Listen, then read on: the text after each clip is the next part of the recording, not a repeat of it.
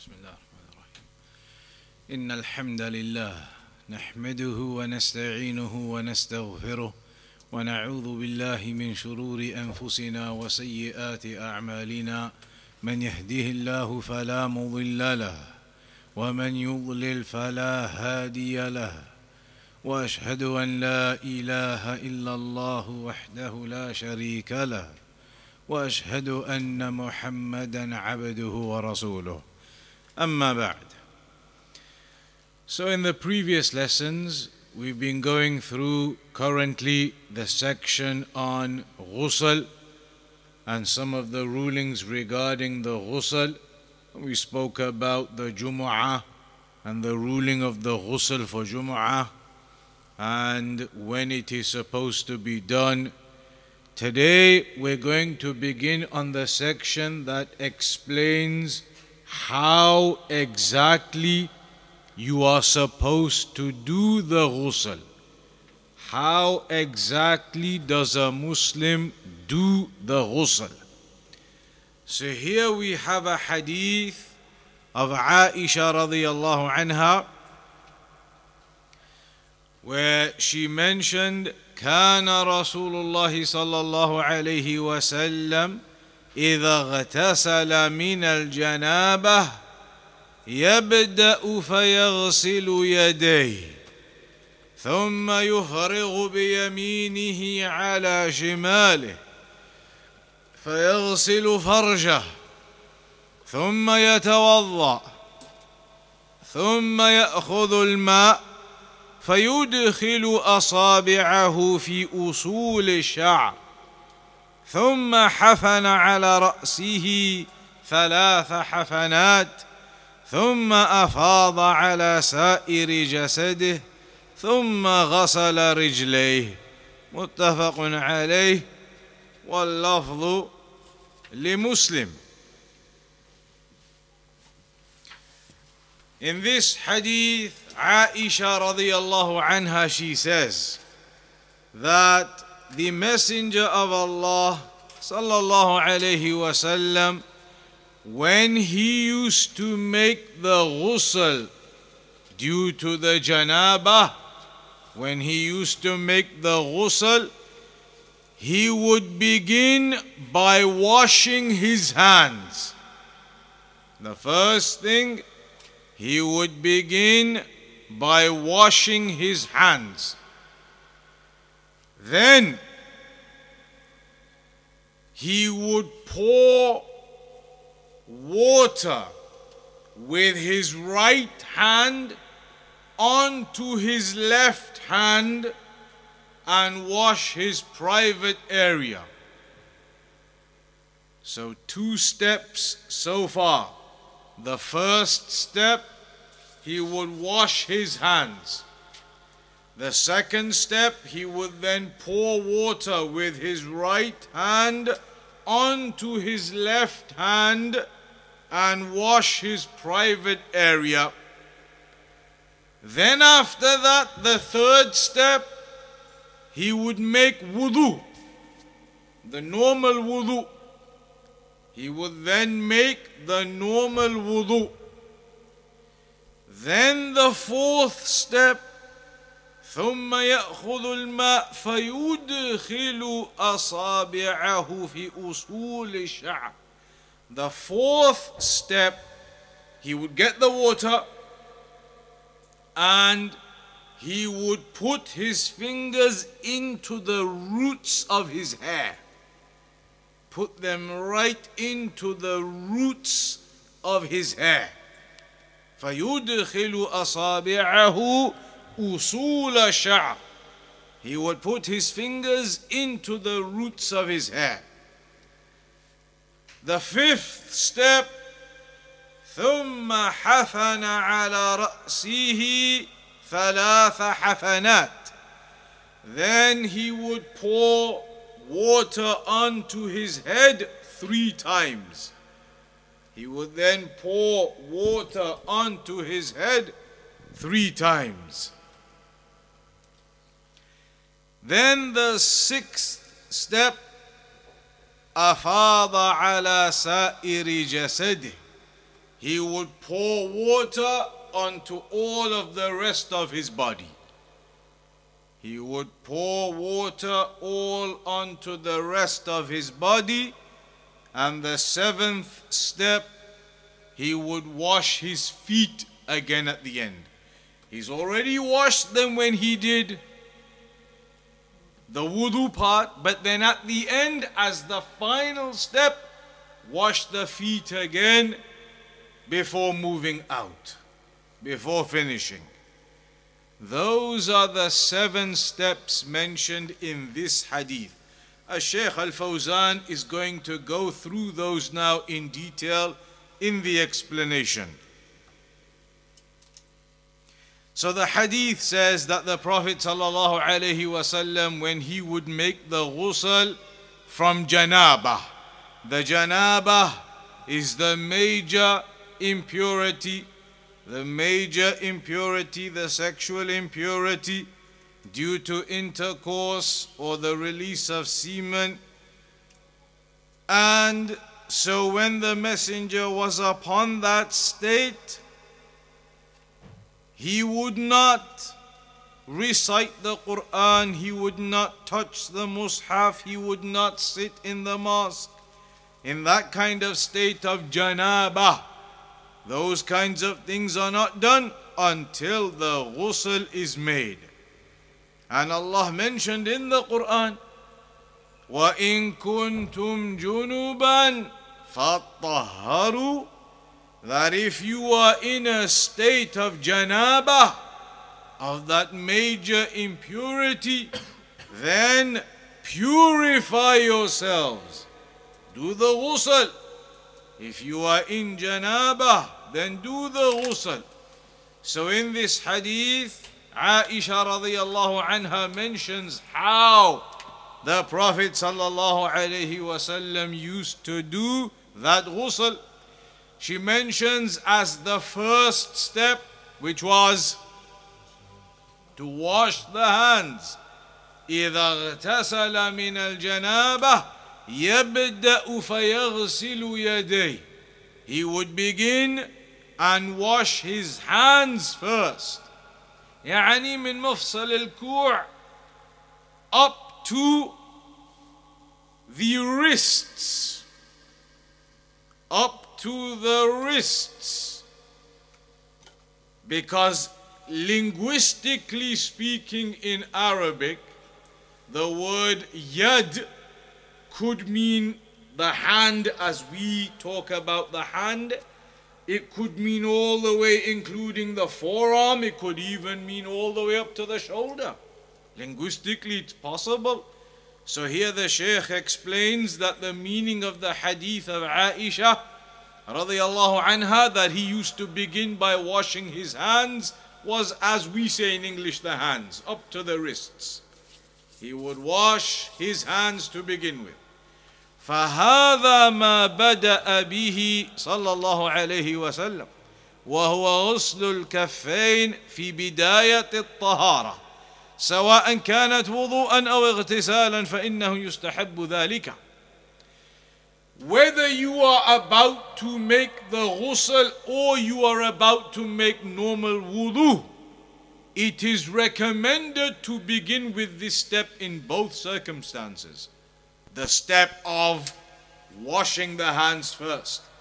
Whether you're about to do ghusl, as we see here, or even if you're just going to make wudu, it is recommended to begin by washing the hands first.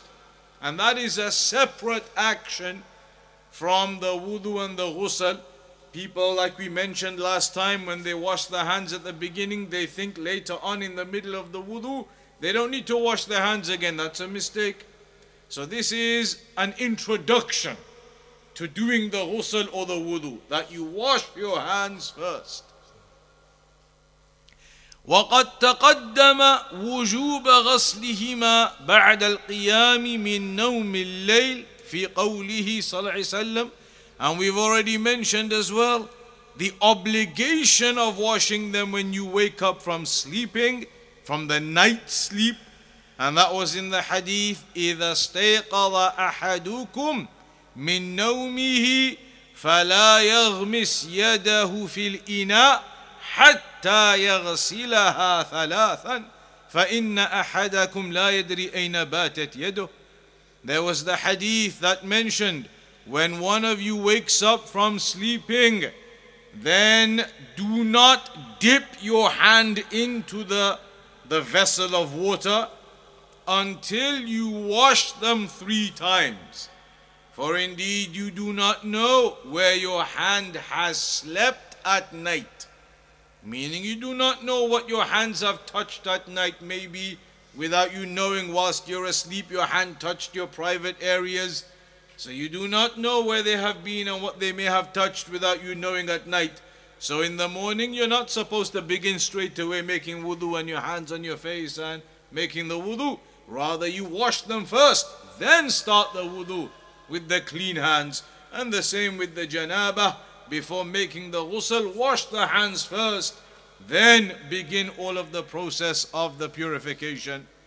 وذهب بعض أهل العلم إلى أن سبب استحباب غسل الكفين قبل الغسل والوضوء هو أن الكفين تستخدمان في غرف الماء فإذا أدخلتا في الإناء قبل غسلهما ورفع الحدث عنهما فإن, فإن ذلك يؤثر في طهورية الماء فيصبح مستعملا You remember there was an issue earlier on we discussed right at the beginning of this particular book we started regarding water that some of the scholars mentioned if you have a vessel of water a large bowl of water for example and you are upon janaba in that state of janaba, if you dip your hands in straight away, then you have now, it is as though the janaba has now gone into that water. It is now classed as used water. And there's a, an issue regarding that. Some of the scholars consider that the water is no longer usable for the rest of the purification it is as though the impurity has now gone into it. And that is why you're supposed to wash your hands separately first, then dip them in to use it for the rest of the body. Uh, even though, like we said, the majority of the scholars do not hold the opinion that it becomes impure like that, but this is a possible reasoning to avoid, generally anyway, that you wash your hands separately before beginning the wudu or the ghusl or the remaining parts of the wudu and the ghusl. So then, that's the first step, the washing of the hands. The second step mentioned in the hadith of Aisha radiallahu anha, ثم يفرغ أو يفرغ بيمينه على شماله فيغسل فرجه. The second step, now that the hands are clean, and remember, in those days it wasn't a shower. In those days there would have been a big bowl of water, a big barrel of water, and they would be using that water and taking that out and making the ghusl. So now it mentions after the hands have been washed, then he would get the water with his right hand, pour it onto his left, using that to clean his private areas. So you're pouring the water with your right hand and using the left to clean the private areas. That is the second stage. So notice the details being given here. It is with the left hand that you then wash the private parts. It is with the right hand that you pour the water. So in these days, if it is a shower, it is the right hand you're going to hold the shower with, for example. And with the left hand, that you're going to wash the private areas with.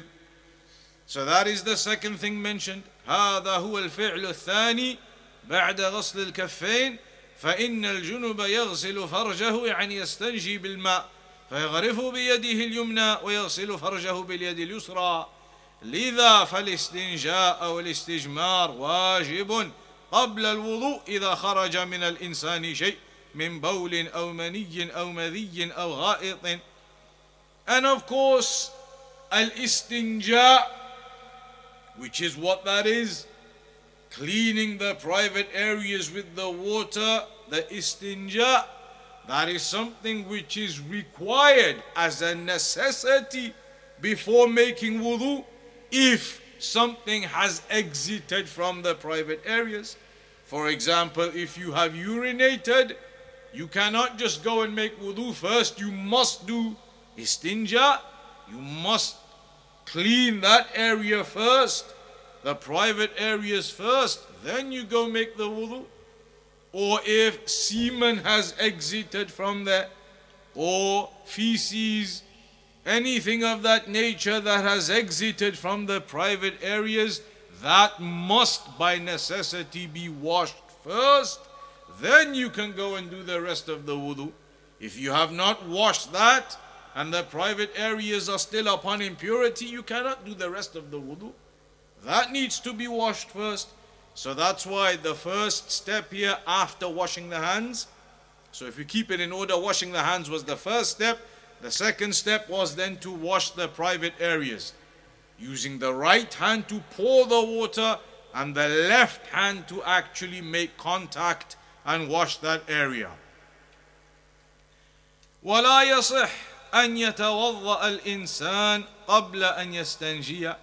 It is not valid for a person to make wudu if you have not done istinja, if you have not cleaned that area, if something had exited. If you broke wind, for example, then you can just go make wudu. You don't have to do istinja. Nothing else has exited if nothing else had exited. أما إذا لم يخرج منه شيء وأراد أن يتوضأ فإنه لا داعي للاستنجاء so if you haven't used the toilet or nothing else has exited from the private areas, your wudu broke because you fell asleep or something, then you can go make the wudu directly.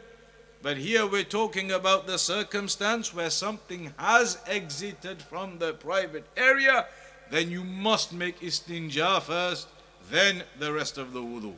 So the second step here being mentioned is the washing of the private areas with the left hand.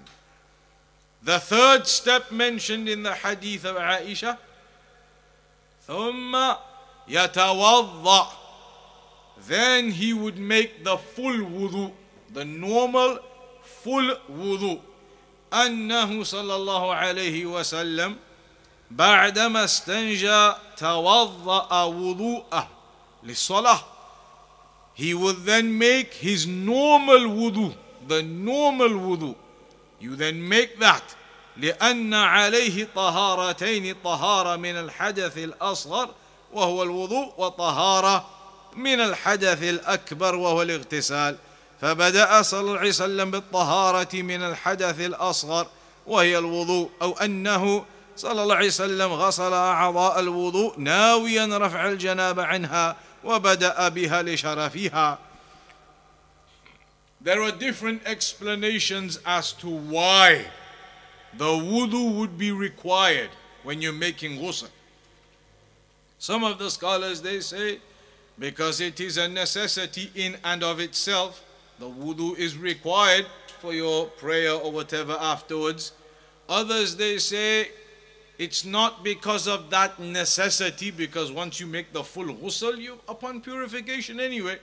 But they say the wudu is done within the processes of the ghusl to honor those body parts. The wudu body parts are honorable.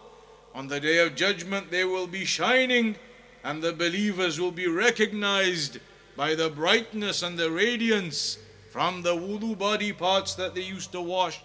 So, from the nobility and the honor of those body parts, the wudu areas, some scholars say maybe that is why it is legislated or upon the sunnah of the messenger that you do the wudu within the process of the ghusl. Then the fourth step. So far now, you've washed your hands, you've washed your private areas, and you've made wudu. That's where you are so far. Then the fourth step, notice at this stage you still haven't washed all of your body yet. The fourth step, he would then put water into his fingers ثم يأخذ الماء فيدخل أصابعه في أصول شعر He would then, with the, the fingers and the water, put them in through his hair to the roots of the hair. To the roots of the hair. The fingers going into the roots of the hair. يعني أنه بعدما فرغ من الوضوء أدخل أصابعه مبلولة بالماء في أصول شعر رأسه لأنه صلى الله عليه وسلم كان يغذي شعر رأسه وتغذية شعر الرأس على صفة الواردة عن النبي صلى الله عليه وسلم سنة لمن راعى آدابها وكيفيتها الواردة عنه صلى الله عليه وسلم وإدخال أصابعه صلى الله عليه وسلم في أصول شعر يدل على كثافة شعره. The fact that the Prophet wasallam used to insert his fingers into the roots of his hair indicates that he had thick hair. That he had thick hair. And it's mentioned in the seerah how it was somewhat curly and thick hair. And so he would insert his fingers to get to the roots of that hair. Then the fifth step was to pour water onto the head. He would pour three cups of water, uh, handfuls of water onto his head. والحفنات جمع حفنة وهي ملء الكفين مجموعتين والله أعلم الحكمة من جعلها ثلاث حفنات هو أن هو أن يصل الماء إلى أصول الشعر وفروعه So then the fifth step here, he would fill his two hands and pour that water onto his head three times. Three times. Fill the hands, the two hands, and pour that all over his head. That would be done three times. And the Shaykh says perhaps the wisdom in doing it three times is again so that the water goes right in there into the roots of the hair and gets to the skin so that the water goes through the hair, penetrates into the skin of that person onto the head. فيكون الماء قد تبلغ لجميع رأسه وتبلغ لجميع رأسه ظاهر الشعر وباطن الشعر وجلدة الرأس. So then in that way, by putting the fingers in and then three handfuls of water onto it, that ensures that all of the hair has now got water on it and it's got right through to the roots of the hair and onto the skin of the head. Then the next step, step number six. Step number six, ثم أفاض على سائر جسده. In step six, is when he would then pour the water all over his full body. Pour the water all over his full body. وهو أن يصب الماء على بقية جسده. That's the point and that's the stage at which you then have the water going all over your body. And it will be mentioned in some of the narrations, he would begin doing that with the right hand side of his body first, getting the water all down everywhere on the right hand side of his body first, then the water all down everywhere on the left hand side of his body until all of his body had now been wetted with that water. Then the seventh step, the final step, ثم غسل رجليه he would then wash his feet again. But here the question is هل أنه صلى الله عليه وسلم أخر غسل رجليه حينما توضأ في البداية حتى فرغ من الاغتسال ثم غسلهما أو أنه غسل رجليه في الوضوء حينما توضأ في البداية ثم أعاد غسلهما بعدما فرغ من الاغتسال Here, the final step mentions that the messenger washed his feet. The Shaykh says, Is that because in step number three, when he made the wudu, did he leave the feet out at that stage? And then he does the feet at the end? Or did he do the feet at that stage as well? and now he's doing them again at the end. Which of the two circumstances? Is it that in step three he didn't wash the feet and that's why you do it in step seven at the end?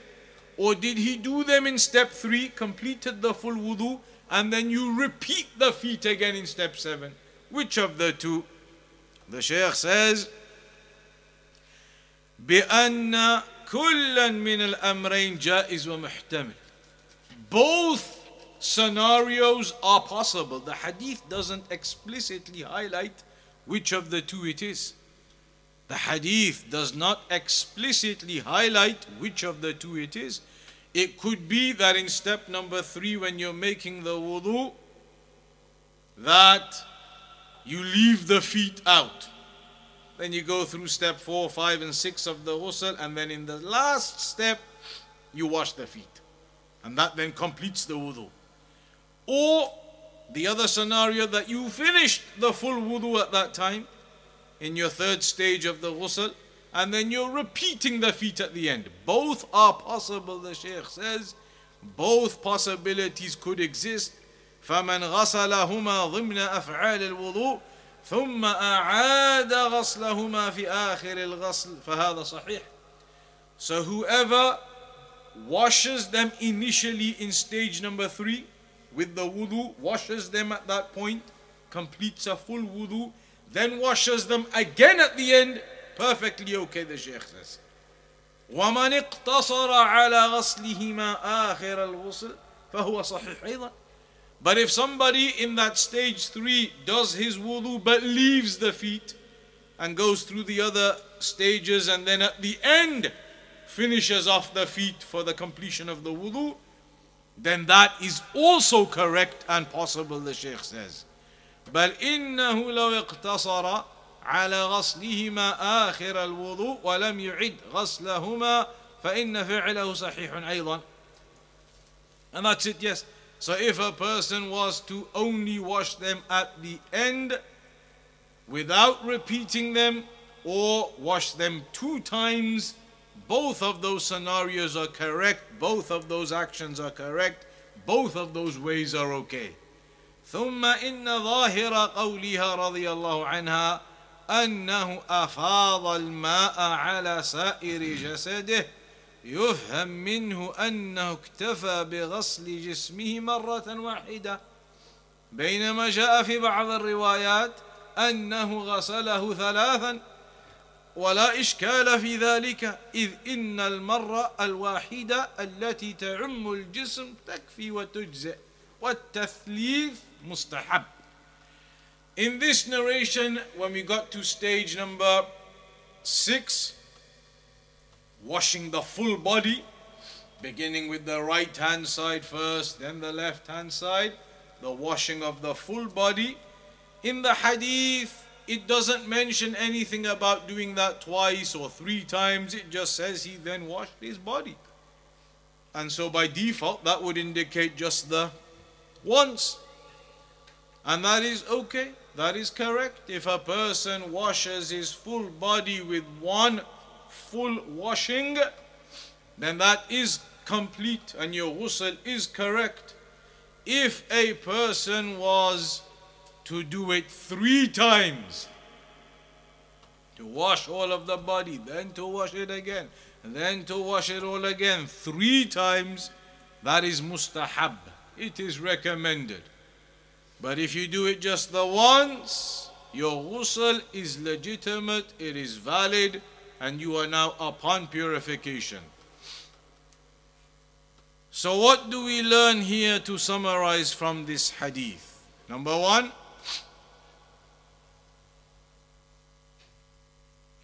أن المرأة تخدم زوجها في وضوئه وفي طهارته. This is taken from this particular circumstance that it mentions a wife can aid her husband in making the wudu and the ghusl, bringing the water for him and bringing the, the vessel of water in it. Of course, these days now with the showers and the baths and other things, it's a different situation. But of course, in those days, you would have a barrel of water or a bowl of water So it mentions it is uh, uh, highlighted in the hadith that the wives of the messenger would aid him. Here, Aisha radiallahu anha was obviously there, either bringing the water for him or doing something. That's how she saw how he was making the full ghusl and described it. She was there helping him bring the water or whatever it might have been. Secondly, and we mentioned that at the beginning as well, if you remember, it is permissible for a husband and a wife to make the ghusl together or to make it one after the other. That is permissible between the spouses. Secondly, فيه دليل على بداءة الجنب بالاستنجاء بأن يغسل فرجه ويزيل ما عليه من أثر الخارج. The evidence highlights, this hadith highlights that when you are going to make ghusl or wudu otherwise, that you must begin that. The prerequisite to that is the washing of the private area.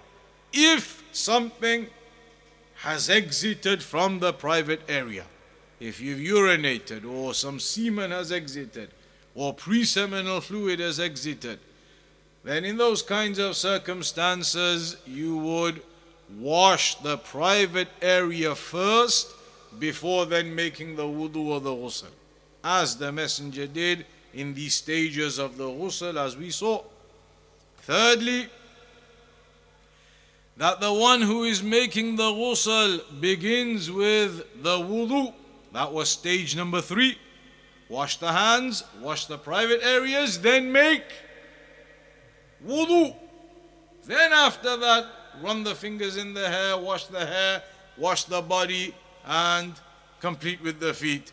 So the wudu was in the early stages before the full washing of the body. The wudu was in there first. So that indicates that somebody who is making ghusl, they should begin with the wudu first.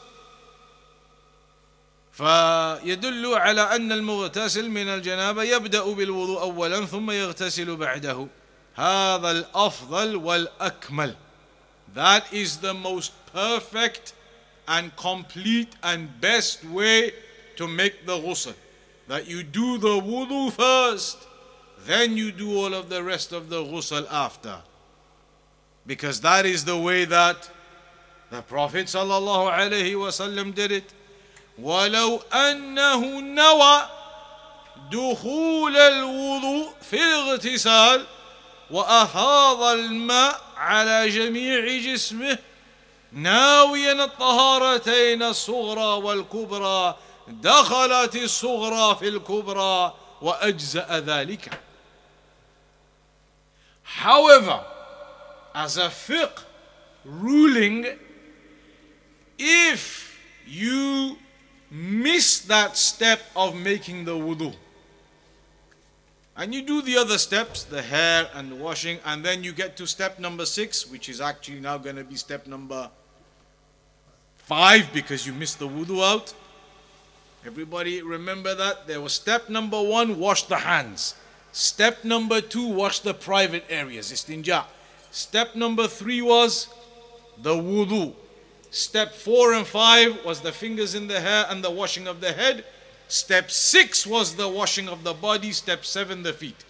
If you miss out the wudu, you've missed out step number three. So you've got six steps in total now. If you miss out step number three, the wudu one, go straight to the fingers in the hair and washing the hair.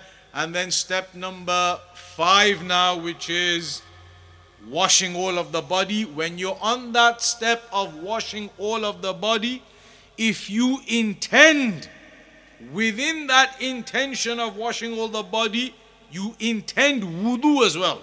Because when you wash all the body by default, you have washed the wudu body parts too. If you wash all of your body, then within that you have washed the wudu body parts too, obviously. So if you make the intention that with this full washing of my body, I am intending the wudu in it as well, then that counts. And it is valid. You have intended the wudu within that full washing. It's going to come in there. The face is going to come in there. the arms are going to come in there, the feet, every, all of it comes in, that full washing. So if you make your intention at that stage with the full washing of wudu as well, and you don't do it as a separate step earlier, it is okay and it is valid. So the Shaykh says in that case, the wudu would simply come into the fold of ghusl. The ghusl is the larger purification, the wudu is the smaller purification. The smaller purification comes within the greater purification. So if you did that, it would be valid. لأن نعم نعم The next point أنه يشرع للمغتسل أن يخلل شعر رأسه إذا كان كثيفا That it is legislated for a person to run his fingers in through his hair. If it is thick hair. If it is thick hair, to run the fingers in through that hair. والتخليل معناه إدخال الأصابع مبلولة بالماء داخل الشعر يعني ومن خلال الشعر حتى يصل الماء إلى أصول الشعر So the, the meaning of that is that you run your wet fingers in, right in through the hair, so that the water gets to the roots of the hair. And that is, of course, for the one who has thick hair. For the one who does not have thick hair, or the one who does not have hair, then of course that is not a requirement or something needed within the ghusl.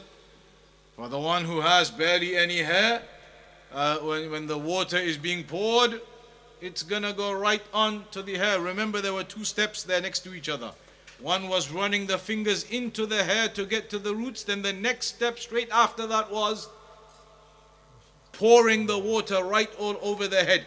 But if you've got thin hair or very little hair, if you miss the finger step out and go straight to the next step of pouring the water over the head, with thin hair, it's going to cover all of it anyway. So the finger step prior to that wouldn't become a necessity then. It wouldn't be required then. If you know that your hair is of the quantity that a bit of water poured onto it makes it all wet, then you don't need to do the fingers. وكذلك يشرع له أن يحفن ثلاث حفنات من الماء على رأسه حتى يتبلغ الماء إلى داخل الشعر and so this is mentioned it is legislated to get three handfuls of water during the ghusl process to get three handfuls of water onto the head everywhere to get it all around the head and the hair so those two steps could become one depending on the thickness of the hair if a person has thick hair both steps are needed there if a person has light hair or hardly any hair, then in that case the finger step is not required. Washing it with the water gets into the roots anyway. Some brothers look like they're smiling, but wait another few years. You'll be in the other category as well. Then, after that, it mentions في الحديث دليل على إعادة غسل الرجل غسل الرجلين أو على تأخير غسل الرجلين بعد فراغه من الاغتسال we mentioned that before about the uh, legislation to wash the feet again at the end. In some narrations, it mentions why.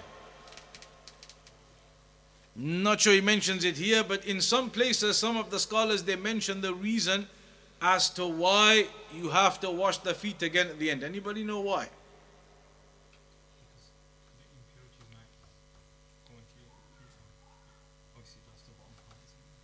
The impurities might go there. Is it what you're standing in maybe? Uh huh. Is it because it's obviously on the floor, is it? Uh huh. So again, but let's imagine they did the full wudu in step three. Remember, there were two possibilities.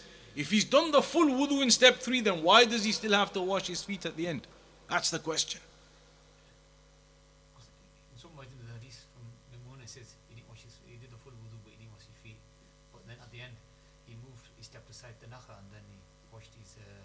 So what's the purpose then? Why do you have to wash your feet again? It's about the impurities. Again, these days with your showers, all the water is flowing away.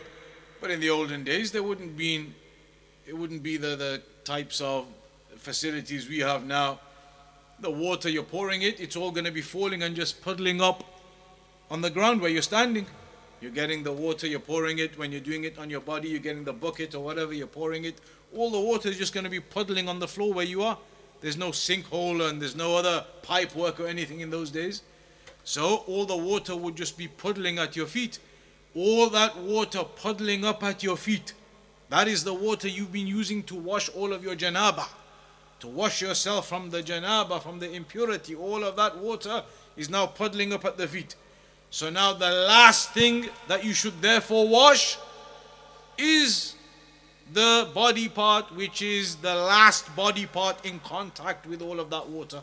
And that's why in some narrations it does say that he would actually step aside out of that area, out of where the water has been puddling up now from his ghusl, he would step aside from that and then wash his feet. Because if you wash your feet there, then it's kind of like the same situation. You're still in all of that water. So then it mentions in some narrations he would step aside out of that puddle and then wash his feet. So now they are clean, free of all of that, and now it's a complete purification. So that is the reason some of the scholars they mention for the washing of the feet at the end. Uh, and there was the evidence also that one full washing of the body is sufficient One full washing of the body is sufficient. It doesn't require more than that. If a person did do more than that, if a person washed it tw- uh, three times, then that is recommended but not a necessity. Uh, it also mentions here ولهما من حديث ميمونة ثم أفرغ على فرجه فغسله بشماله ثم ضرب بها الأرض وفي رواية فمسحها بالتراب وفي آخره ثم أتيته بالمنديل فرده وفيه وجعل ينفض الماء بيده Here it mentions in this version that he poured water onto his private areas and he washed them with his left hand. Then he struck the ground with his hands.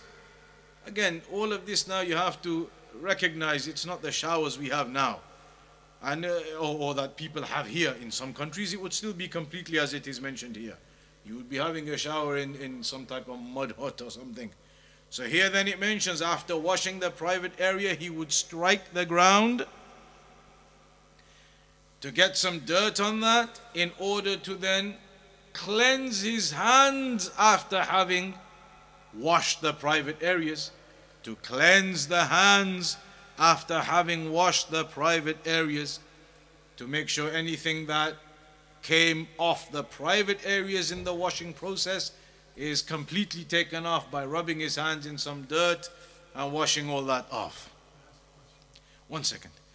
ثم أتيته بالمنديل فرده and it mentions here then I came to him with a, a cloth and he rejected it he returned it يعني لم يأخذه meaning a cloth a towel to dry himself at the end and that he didn't want it the wife of the Prophet says at the end, I came with him with a cloth, I came to him with a cloth, a towel to dry himself, but he didn't want it.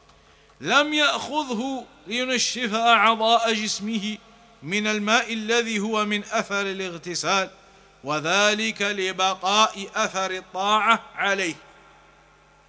He didn't want the towel to dry himself. And that is, as some scholars say, perhaps due to wanting to leave that water to drip off naturally, because that water was now the remnants of an act of worship. Doing the ghusl is an act of worship. You've done that full act of worship. This water that remains on your body now, that's dripping away and finishing off, is now the leftover from that act of worship. So he didn't want to remove it, he wanted that to leave, uh, to uh, uh, be left and dry up by itself naturally, as that was the remnants, the leftovers of that act of worship. So, the further benefits that are understood from this narration or this addition is that after washing the private areas, you could touch the ground in order to get a better cleanse on the hands after that. Uh, and also from this narration, we can understand that you could say, you could say that it is a sunnah, or that, or, or to phrase it in the other way, it is disliked to dry yourself with a towel after the ghusl. غير أنه لا مانع من نفض الماء نفضا دون تنشيف. The messenger wanted to leave that water to dry by itself. So the Shaykh says فيه دليل على كراهة التنشيف بعد الاغتسال والوضوء. That it is disliked to dry it all up immediately after wudu or ghusl. Leave it to dry off by itself. وأن السنة عدم التنشيف and that the sunnah of the messenger was not to dry it all up, leave it to dry off itself. But the Shaykh says there is no problem in uh, like uh, fanning oneself or, or using the towel to kind of dry it without wiping it clean. To kind of dry yourself or to blow some wind onto yourself like that to, to make it dry up a little bit quicker. No problem with that. That is no issue. I mean, even to dry yourself with a towel, there is no issue. There is no sin. There is no problem. But this is just the way of the sunnah of the messenger that he did in this country. I mean, these days, mashallah, you can do it, no problem. These days, you have an opportunity with the weather the way it is. It is very possible to do that. In most other times, more than likely, it is not possible in this country, but for when it is possible to do that, to allow it to dry off itself, then that is the way of the messenger in doing so. That brings us to the end of those two narrations. So now then, what were the questions regarding them? Just wanted to ask, you know, the second time you wash the, the hand, uh, you first wash it when you start. The second time you do it, is it required to do it as you do the first one, like wash the whole, the whole hand? Absolutely. So when you uh, we spoke about the washing of the hands when you start wudu or ghusl, that's like a prerequisite. It's like a prerequisite. You're supposed to wash your hands as like a prerequisite, as like an introduction. Then you're going to start your wudu or your ghusl. So now when you wash your hands, and now you're going to start your wudu. So you start your wudu, then you're going to do your face, your mouth, your arms. But when you get to the arms, you have to wash all of them up to including the elbows and all of the hands fully again. Don't think, well, you've already washed them, they're already wet at the beginning. That was just an introductory washing, a prerequisite. The actual wudu is now. So imagine them that you haven't done anything to them yet. You haven't done wudu on them yet. That was just a prerequisite washing. Now you got to do the full washing on them in the in the actual wudu when you do your arms. And this is the mistake many people make. When they get to that section, they do the arms properly and they don't really bother with their hands too much because they're already wet from the beginning. They think, yeah, they're already wet, I did it. Now is when you have to do it properly. Now is the wudu that you're doing. At the beginning was a sunnah, that washing of the hands.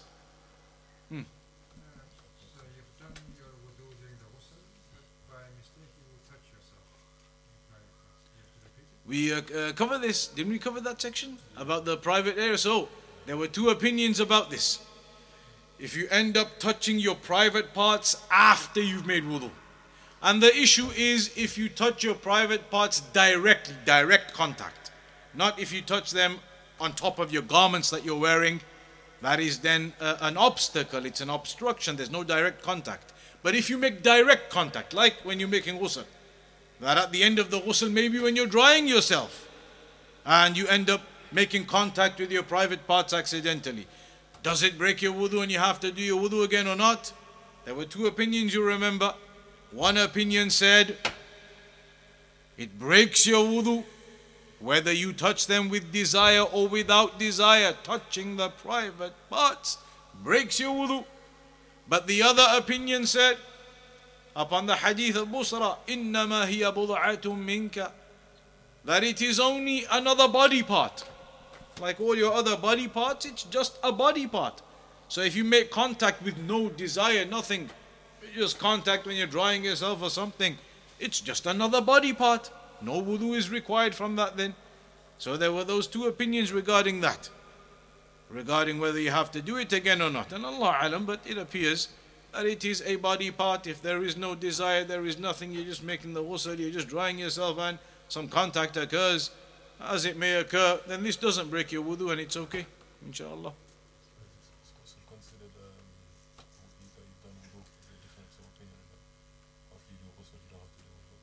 Well, some scholars do hold the opinion it requires a specific wudu. But most of them will say when you do the full washing of the body, like a Sheikh uh, Abdul Muhsin al Abbad, he used to say when you do the full washing of the body, just run your hands over the wudu area. Run your hands over your arms, your face, your feet, your head. Just run your hands over those areas when you're doing the full washing of the body stage, and that definitely then covers you for wudu. That is enough. These days now with the shower, so you're gonna be under the shower and you're washing all of your body, the water's coming down on all of your body. As it's coming down on all of your body, just run your hands over the wudu areas in that process. And that's it, that's a wudu covered then. Within that, within that. Within that, run over the areas, do the, the nose and the mouth, that's the only specific thing you have to do. The rest of it, you're just running your hands over all the areas and that's it. Uh, My question was uh, based on that. So, step number three, you're missing out the full wudu, and step six, when you're washing your full body, uh, shouldn't you do it in sequence when you're doing wudu? Basically, your mouth first, your nose, obviously your face. In sequence. When we're saying uh, run your uh, hands over those uh, uh, areas in sequence, it is in sequence, but it's it's not a specific separate wudu. It's upon that opinion of it being included within it. But the uh, Shaykh Abdul Muhsin used to say, just run your hands over those areas. Run them over the areas where the wudu is normally done with the water coming down on you, and that is wudu done within the ghusl. If you were to make ghusl without the wudu, but you didn't do it in that specific order, so say you start with your head and then your private parts and everything afterwards. is It's valid. The minimum requirement of ghusl is to wash the full body. That's the minimum requirement. So even if you got these stages not in that kind of order, but the minimum is that you wash the full body, top to bottom. You do your istinja, you wash all of the rest of the body, that is a ghusl that is valid. The min- uh, you could, uh, if you imagine you're upon janaba. You're upon janaba, you're next to the sea, you make the intention, I'm going to make ghusl. You jump into the sea, dip your head right in, and come out again five seconds later, you've got ghusl. Because you've washed the whole of your body with the intention of ghusl. And that's ghusl. Uh, according to uh, the opinion of the scholars of doing that, but uh, uh, uh, you know, according to some, it wouldn't necessarily even be required. The minimum, according to some, is just the ghusl. But let's say we stick to that opinion, so then yes, do the madmada and the istinshaq. The rest you just literally dip yourself in and out. Your full body has been washed. That is technically a ghusl done as the minimum requirement. And the same uh, Bismillah before wudu ghusl, do you do, do it before washing the hands three times or after washing the hands three times? The basmala? The basmala, as we said, it's differed over anyway. As to the requirement of it, the Hanbalis, they view that it is obligatory. The Jumhur, they say it is mustahab. But then, yes, at the beginning, at the beginning, Before washing the hands. before washing the hands, that's all part of the process now. Mm. Anybody else? You know, basically, would you wipe over your head? Obviously, when you're doing wudu in, in the ghusl, so you wipe over your head. Mm. Then uh, you'll also put your fingers in your head, and then you'll also pour water on your head. So three, essentially three things for the head. Hmm Because uh, the, the washing is the full water being thrown onto the head completely. The fingers is only required if you have thick hair as part of the washing process to get in there. And then the wudu process would just be to wipe over the top. But it all depends on the, the thickness of the hair. That was the, the same as what we discussed in making wudu regarding the thickness of the beard. Depending on the thickness of the beard, there's a different ruling when you're making wudu. If you have a thick beard, and what is defined as a thick beard? What was the definition of a thick beard? Where you can't see the skin through it. So now, when you look at somebody's beard, sometimes people have very light, fluffy beards, and you can see their skin all the way right through it. Other people, their beards, they may not be long or, or big. That's not the point of a thick beard. They could be small, but they're thick. You can't see any of their skin through the hair. So if a beard is thick, you cannot see the skin through it, then the ruling was that you're supposed to do again the takhleel, to do some takhleel. That was the ruling? Mustahab to do takhleel if you have a thick beard? So when do you do takhleel? When, takhleel meaning the fingers. the Huh? So you remember, when it is light, a light beard, you have to wash right through it. A light beard where you can still see the skin through it, when you wash your face, you have to wash right into it. The full thing. When it's a thick beard, then you can just run the fingers over. You could run the fingers through and over. But if it's a light beard, there's no running the fingers through. It's a full wash of that area because your skin is visible. So that's like your face. Your face, that's still part of your full face. It's visible, your skin. So you've got to wash it with the rest of your face fully. But if it's a thick beard, you can do the fingers and run over the top. You don't need to wash the whole beard and have it soaking if it's a thick beard. But Ustad, you know, this part is not obligatory to wudu anyway, is it? It's, uh, it's so, if your wa- bar- beard runs through here, Mm. it's a thin you don't have to wash this. Correct, because the area of the face is from the hairline down to the uh, the jaw bone. So what's below the jaw bone, then that is not required because that is not considered face. The face is from the jawline up to the hairline. That is all, con- and from ear to ear. That is all considered face. Below the jaw, under it is not considered part of your face. So if you had a light beard, you'd have to wash it all up to the jawline, but not underneath here necessarily. The A long beard, you can, they mention wipe over the, the whole of it. Wipe over the top of it all. As a wiping. Hmm. Anybody else? So would you, would you have to do the basmala twice if you hold it to be wajib when you start the ghusl and when you start the wudu as well? At the beginning of the ghusl. Allah alam. Allah alam, if they say that, that would have to check. If uh, the ones who hold the opinion, it would, it would be in the, the Hanbali books of fiqh. The ones who hold the opinion that it is obligatory to say Bismillah at the beginning, is it twice or once? Allah alam what they say on that. Hmm. Anybody else? All right, next time then,